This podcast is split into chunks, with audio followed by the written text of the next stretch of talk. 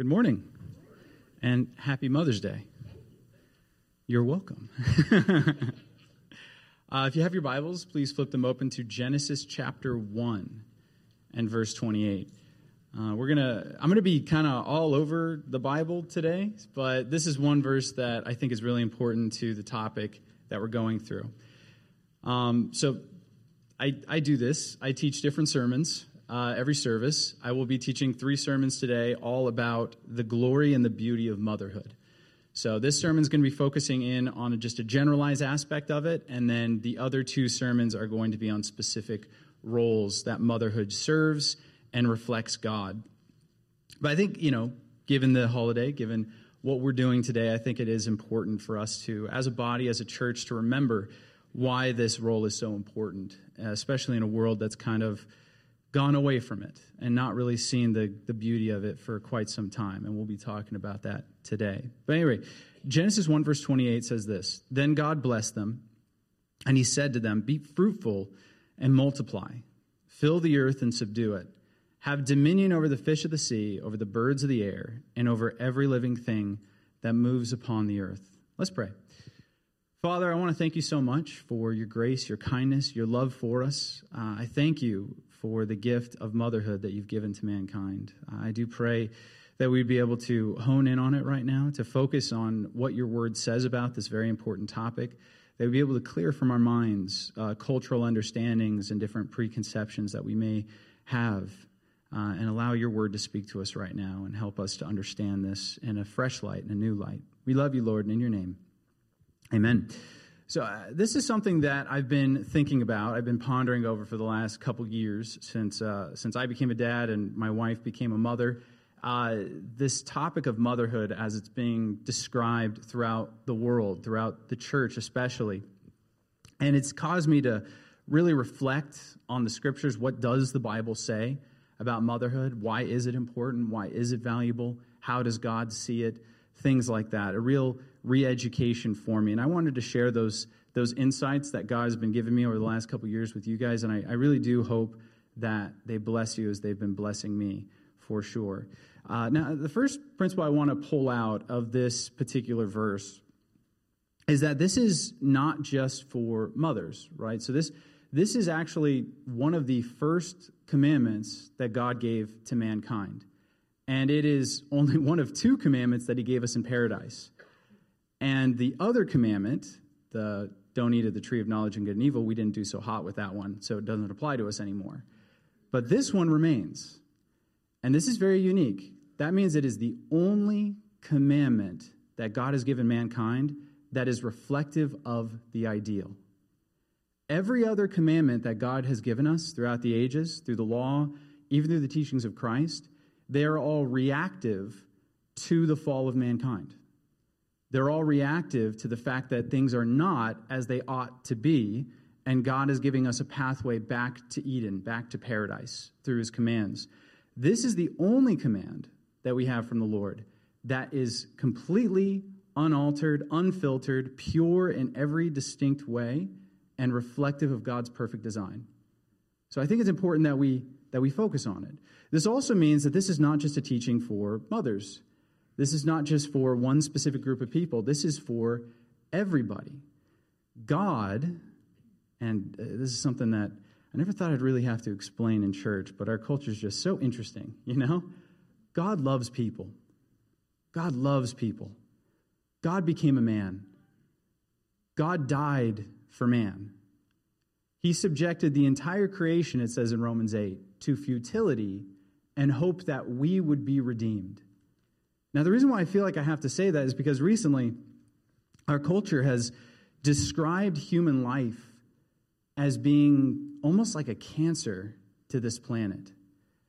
We hear a lot about overpopulation and about how, how we're running out of resources and how things are going in a bad direction. There's even been a massive push to discourage people from having children and move away from these traditional roles.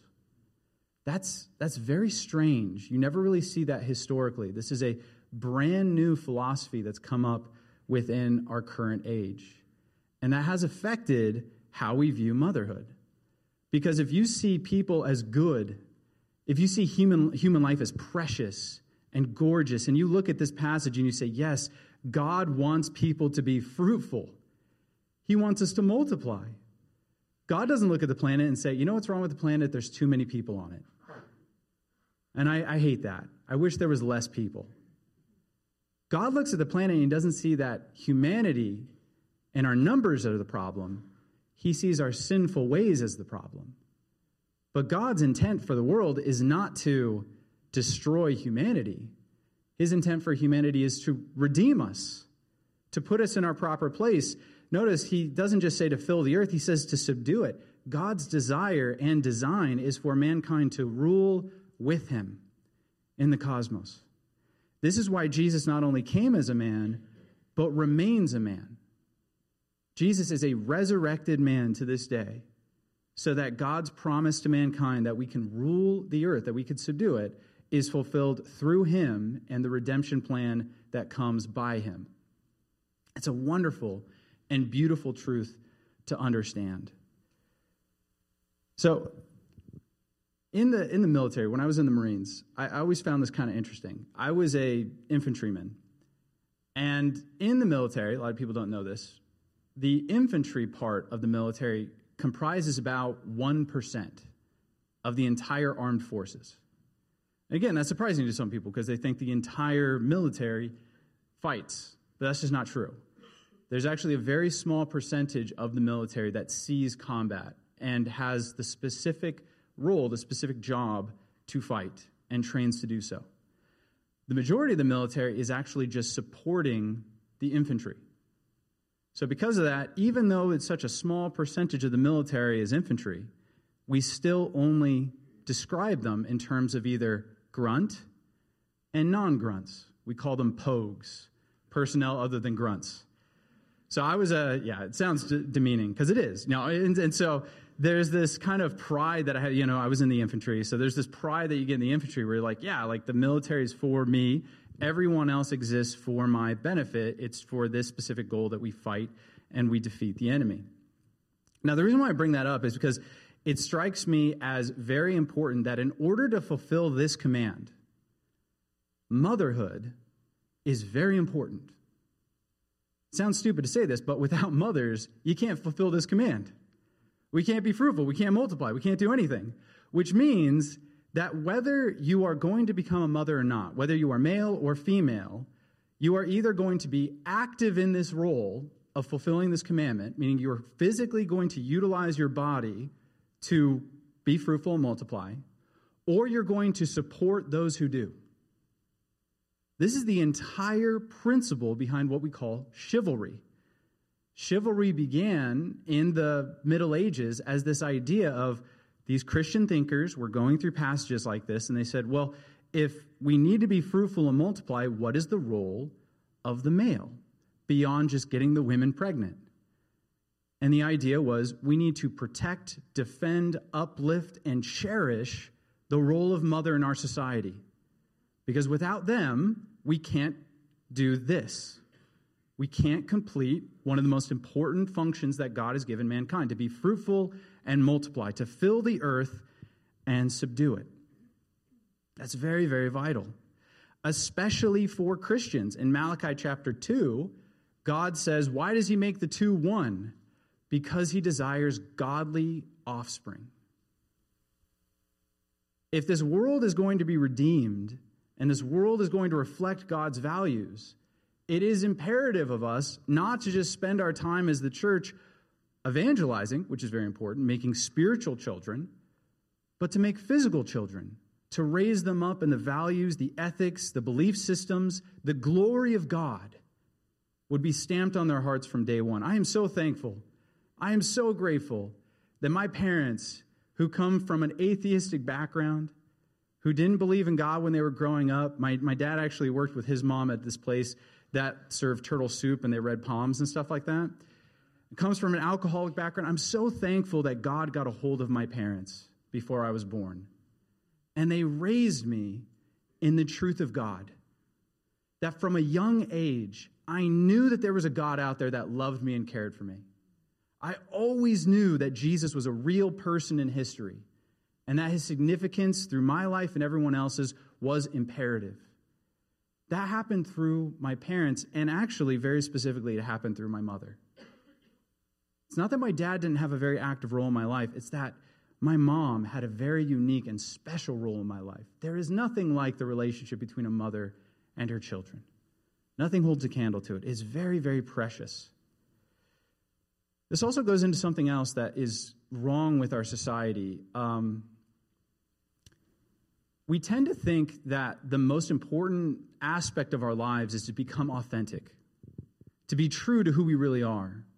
That's why many young people use the phraseology, I need to find myself. Now, what they mean when they say that, if you've ever scratched your head and say, I, I don't understand what you're saying, this is what they mean. They mean, I need to figure out who I am apart from anything that was given to me by my biology, upbringing, or relationships. I need to be authentic to me, and all these things in my life are actually gearing me in a particular way. My biology is gearing me a particular way. The way my parents raised me is gearing me a particular way. My friends, my family. I need to figure out who I am underneath all of that. Now, biblically, that concept of finding yourself is not real. The Bible doesn't say we find who we are apart from our roles, apart from our relationships. The Bible says that we figure out who we are in our roles, that we define ourselves and become more and more who we're meant to be as we relate to those whom God has given us to love. What is the commandment?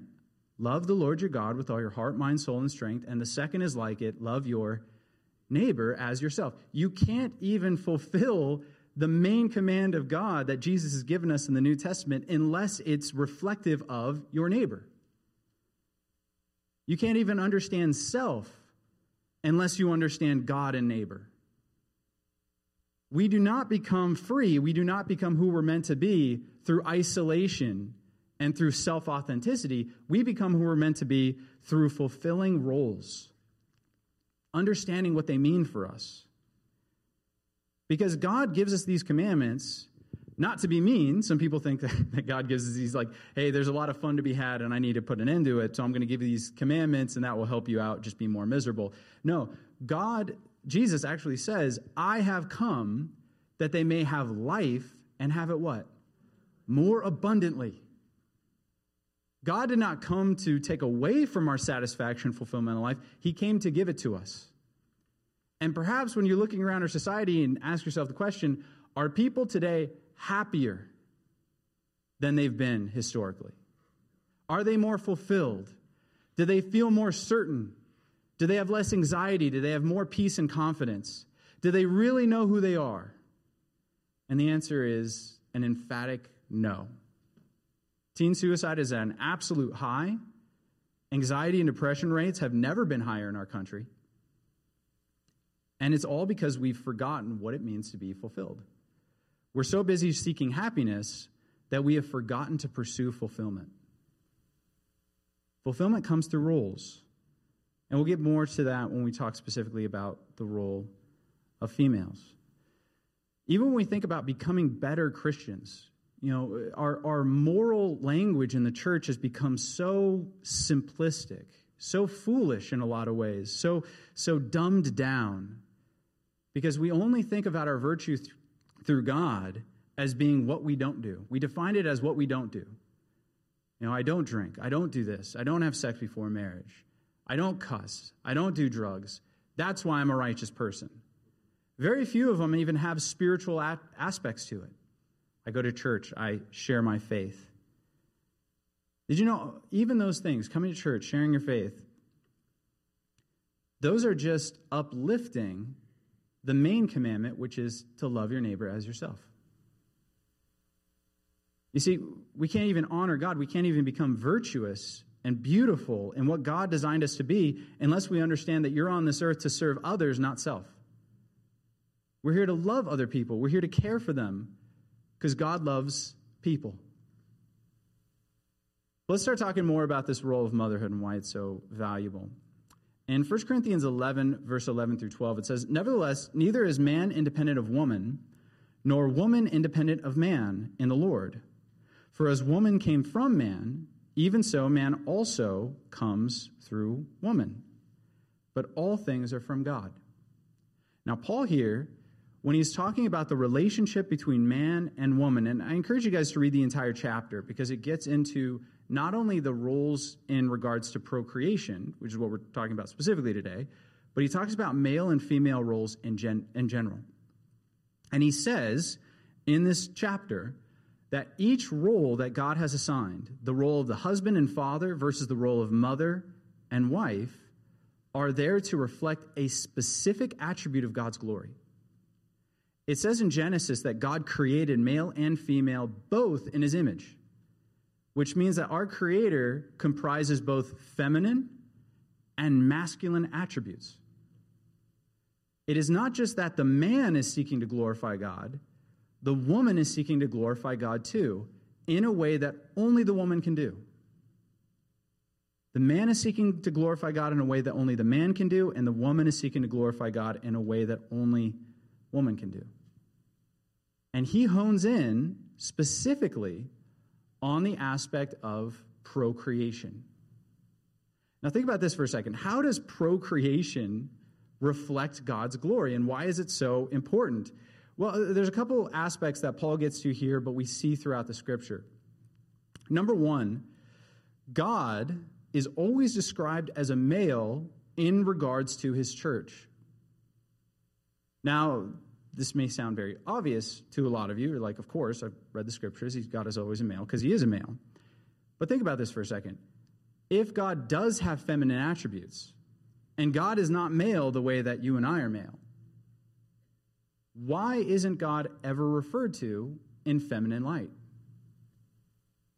And many theologians have pondered on this for a while. Why doesn't any aspect of God described in feminine verbs, feminine pronouns, things like that? And the answer to this is actually very simple. God is always described as a male because he's described in his relationship to mankind.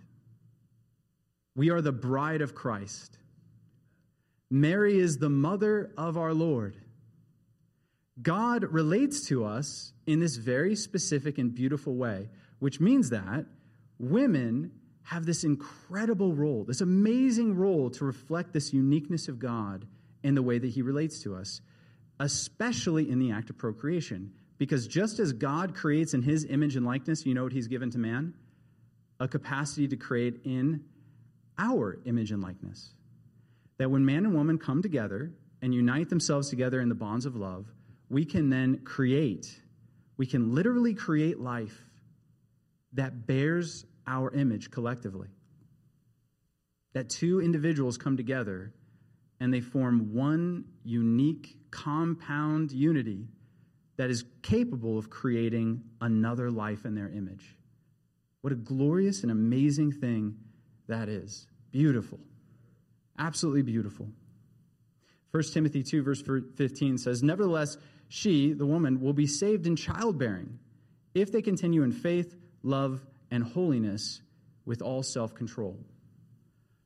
Paul, again, he's emphasizing this role of motherhood as being a capacity of the woman to be saved. Now, this doesn't mean that women can't be saved, know God, without becoming mothers, but it is saying there is this amazing role that the woman has that can move her closer to God, sanctify her, draw her to the Lord, reflect God in a way that was lost in Eden. And again, the culmination of that is in Mary, where salvation came through the world through who? The woman, not the man. Now, when you put all these verses together, what you get this picture, you get this very beautiful picture that while it's not the totality of a woman's worth to become a mother, it is a unique capacity that will be the most important thing that a woman does in her life. I came up with a weird example of this. My wife said it was weird, but I'm into comics, so maybe you guys will get it, maybe you're not. You know, I, I love comics. My favorite is Batman, but I think Superman is a little bit better for this analogy. So, Superman, for those who don't know, his alter ego is Clark Kent and he's a reporter. We don't know much about his reporting skills. Maybe he's a great reporter. I don't know. Maybe he's the best in the world. But nobody is going to remember Superman's accomplishments as being a reporter. And nobody reads about Superman or watches a movie saying, man, I can't wait till we get to the Clark Kent reporter stuff. This is great. It's not that we're diminishing his role as being a man, but we see his unique capacity to be Superman as being far more valuable. Why? Because anyone could be a reporter, but only he could be Superman. In the same way, and we'll talk more about this in a second when we get to these uh, the, the principles of feminism, the woman's capacity to bear children doesn't give her worth, but it does give her a unique worth that only she can do. Any man can work a job. Only women can produce life in their bodies. That is a unique glory that God has only given to woman. Only. And if we don't see that as being uniquely glorious, and we say, no, you know, a woman's, uh, you know, how do I know that a woman is empowered? How do I know that she's really fulfilling her role? How do I know that she's really successful? Well, I look at her career acumen. Any man could do that. The monstrosity of today's day is that we diminish the unique glory of woman and we transform them into simply another man. And I'll explain that in a second. Now, prophetically, we should have seen this coming. Prophetically, this war on women, that I'm going to do my best to explain why we're at kind of the pinnacle of it. This war on women has been something a long time coming. It began in Genesis. Have you ever wondered why Satan tempts Eve and not Adam? Why does he do that? Now, some men will be like, well, because women are more gullible. Well, you know, uh, it, it, for, for a woman to fall, it took literally the devil incarnate to tempt her to do it. What did it take for man to fall? He just did it. You know, we, are not even given a reason, right? At least, at least Eve had a reason. Adam's just like, oh, I'll take it too. You know, like that, that's pretty pathetic if you ask me.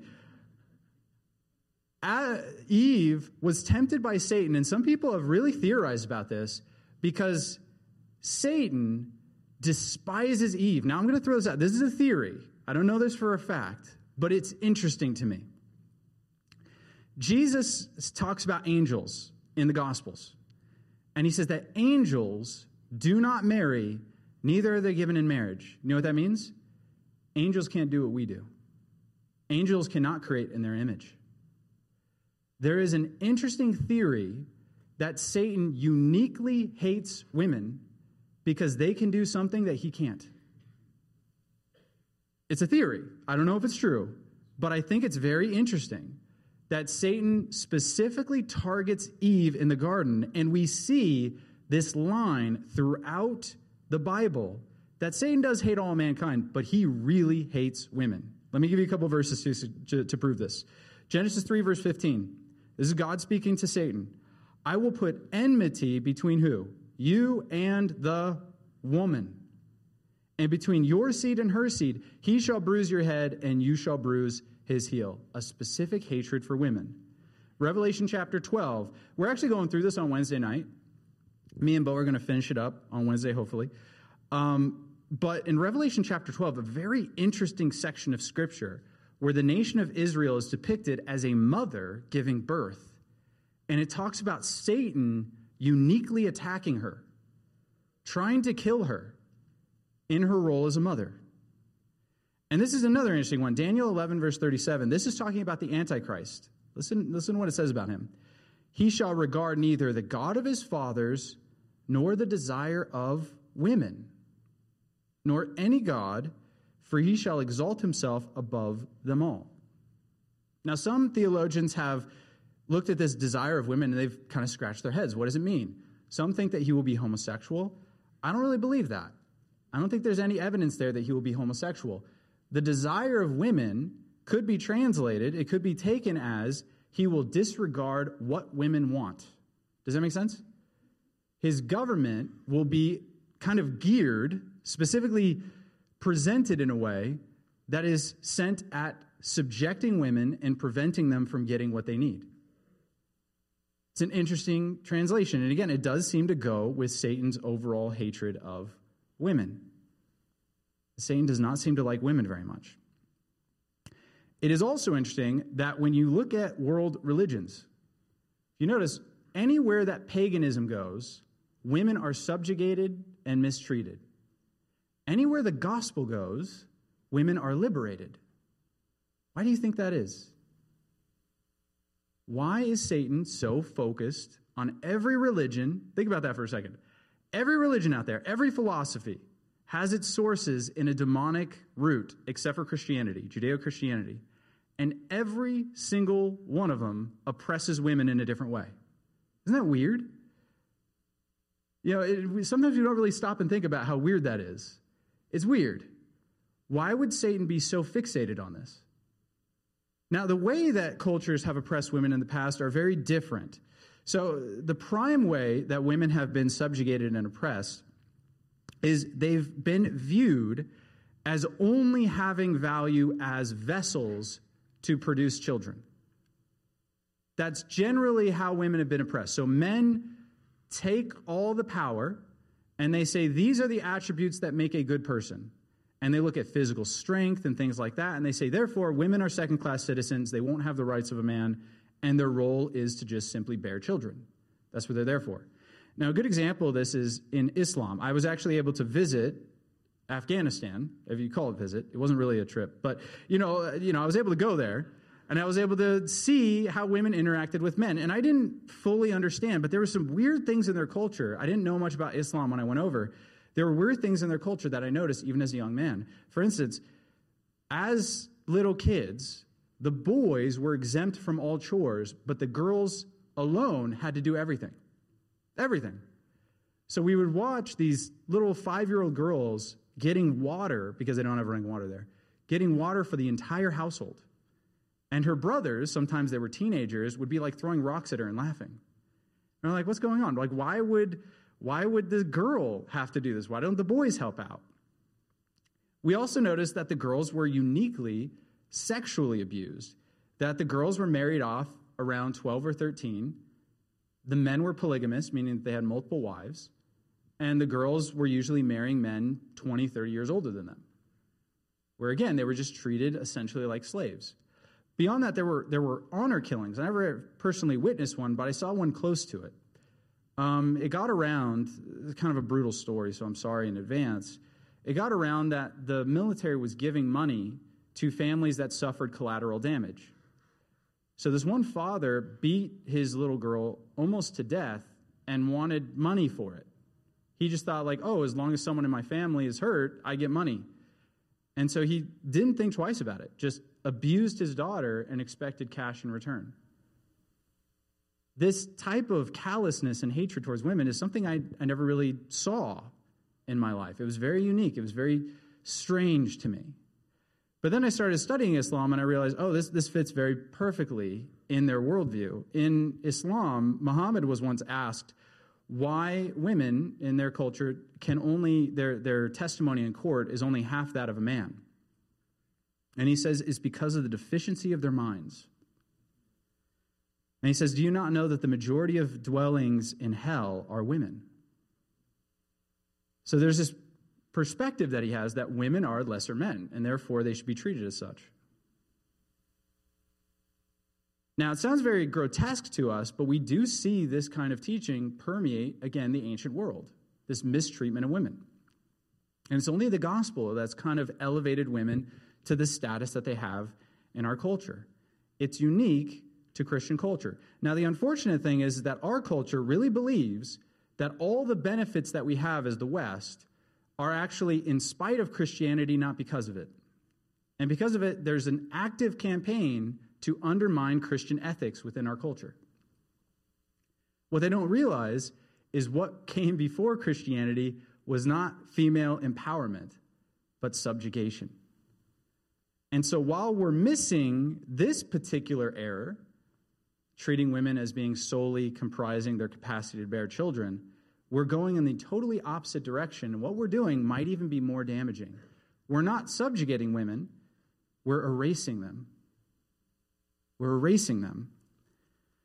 Now, just so you know, I'm not making this up.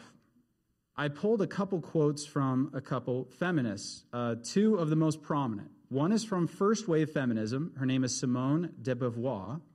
The second is from third wave feminism. So that's the more recent form of feminism that's going on in our culture right now. So when Simone de Beauvoir was asked about motherhood, listen to her answer. No woman should be authorized to stay at home to bring up her children. Because if there is such a choice, too many women will make that one.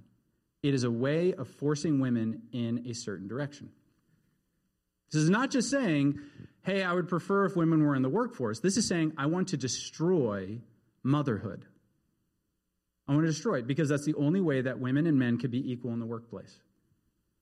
She doesn't see that the value of a woman has anything to do with her capacity to bear children. She actually believes that she can only have value if that capacity is taken away. Now, the unfortunate part about her theory was that, well, what if a woman gets pregnant and she doesn't want to? Well, feminists were the first ones to really support the idea of abortion. Because in their minds, abortion was the way that a woman could become equal with man, even if she did unfortunately become pregnant. This is Naomi Wolf, third wave feminist, once again talking about women. Now, freedom means that women must choose self or to choose selfishly. Certainly, for a woman with fewer economic and social choices, I had, for instance, a woman struggling to finish her higher education, without which she would have little hope of life worth, a life worthy of her talents. There can indeed be an obligation to choose self. Now, in what way should she choose self? The defense of some level of abortion rights is fundamental to women's integrity and equality, has been made fully available by others, including, quite effectively, Ruth Bader Ginsburg. There is no easy way to deny the powerful argument that a woman's equality in society must give her some irreducible rights unique to her biology, including the right to take the life that is within her abortion should be legal. It is sometimes even necessary. Sometimes the mother must be able to decide that the fetus, in all of its humanity, must die. That's her perspective. So she's not arguing that the unborn child is not human. She is saying the child is human, but he must be able to be killed so that the woman can be equal to man. Why? Because biology uniquely separates men from women. And if we want equality, women and men have to be indistinguishable. So we must erase the biological difference. We must erase the biological difference. C.S. Lewis, in his really fantastic book, The Abolition of Man, predicted all this back in the 40s. He predicted that our culture would go in this direction. And he once famously said, Man's attempt to subvert nature has become the abolition of man. What he's saying is that back in the day, people looked at nature and they made inferences to it.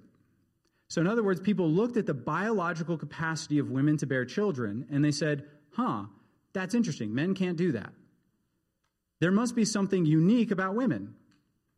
And some cultures they venerated it, some cultures they hated it, some cultures they made it the only quality that valued women, but at least they recognized it. He said, in our day and age, we go against nature so that we can become masters of it. But by doing it, by destroying nature, we've destroyed what it means to be human. We're not really human anymore. We've taken away the nature of humanity in a, in a mad dash to try to subvert nature. The nature of a woman is not looked at with veneration anymore. Now, this is sad, but it's true. Even to a certain extent, this belief system has crept into the church. Where there isn't much, I'm not saying that it's not there at all, but there isn't much talk about how beautiful motherhood is, how glorious it is, how amazing it is, how unbelievably unique it is to the human experience that women have this role as mothers. In fact, you know, there's a passage, I want to read it real quick Isaiah 54, verse 1 Sing, O barren woman, You who have not borne. Break forth into singing and cry aloud. You who have not labored with child, for more are your children, the children of the desolate, than the children of the married woman, says the Lord. Now, this is a specific prophecy about Sarah, but what I want to point out here is because the Bible says that there is, if you can't have children, if you're barren, if you can't have children as a woman, whether it's through the fact that you are single or something biological, there is a glory that you can still have. Some people have read that and they said, oh, so motherhood doesn't matter. Now, that's quite the leap. What this passage is saying is if God has in your life something other than motherhood ahead for you, He has given you a consolation that enables you to deal with that grief. But it is a loss. Why is He saying that the children of the desolate are more than the married woman? He is saying that because he's, he's getting to the idea that there is a consolation for women who cannot bear children that enables them to deal with that grief. He's not saying that they're equal, he's saying that there's hope. It's a very different message. It's not loving or understandable for someone to look at a woman who cannot bear children and say, oh, it's no big deal. There's always adoption, there's always other ways. That's not compassionate. A woman must understand what she's missing out on before she can be healed and find compassion in her grief. That's what this passage is getting at. Motherhood is valuable and it's beautiful and it's something that should be honored. And it doesn't make any sense for us as a culture to say, in an attempt to not make certain women feel bad because they can't enter into this glory, we're going to diminish the role in its entirety. That doesn't make sense. We must give glory to this role, but also give hope to those who can't fulfill it. That's the call. Jesus provides hope for everybody. And by the way, we're going to talk more about this in the future sermons. But the role of a mother is not just relegated to her capacity towards her biological children. Do you know that there is a motherly role even in the church? Paul talks about in 1 Timothy 5 how women in the church become mothers to the rest of the body. It's a communal role, it's a beautiful role. We need the role of mothers. It is complementary to the man's role within the church. And without it, the man's role has no purpose. If all man can do is protect and provide, but there is no offspring to protect or provide for, our role has no purpose. It is the capacity of mothers that brings life and vitality to the culture, to the community, to the church, to the family as a whole. It is necessary and it is beautiful.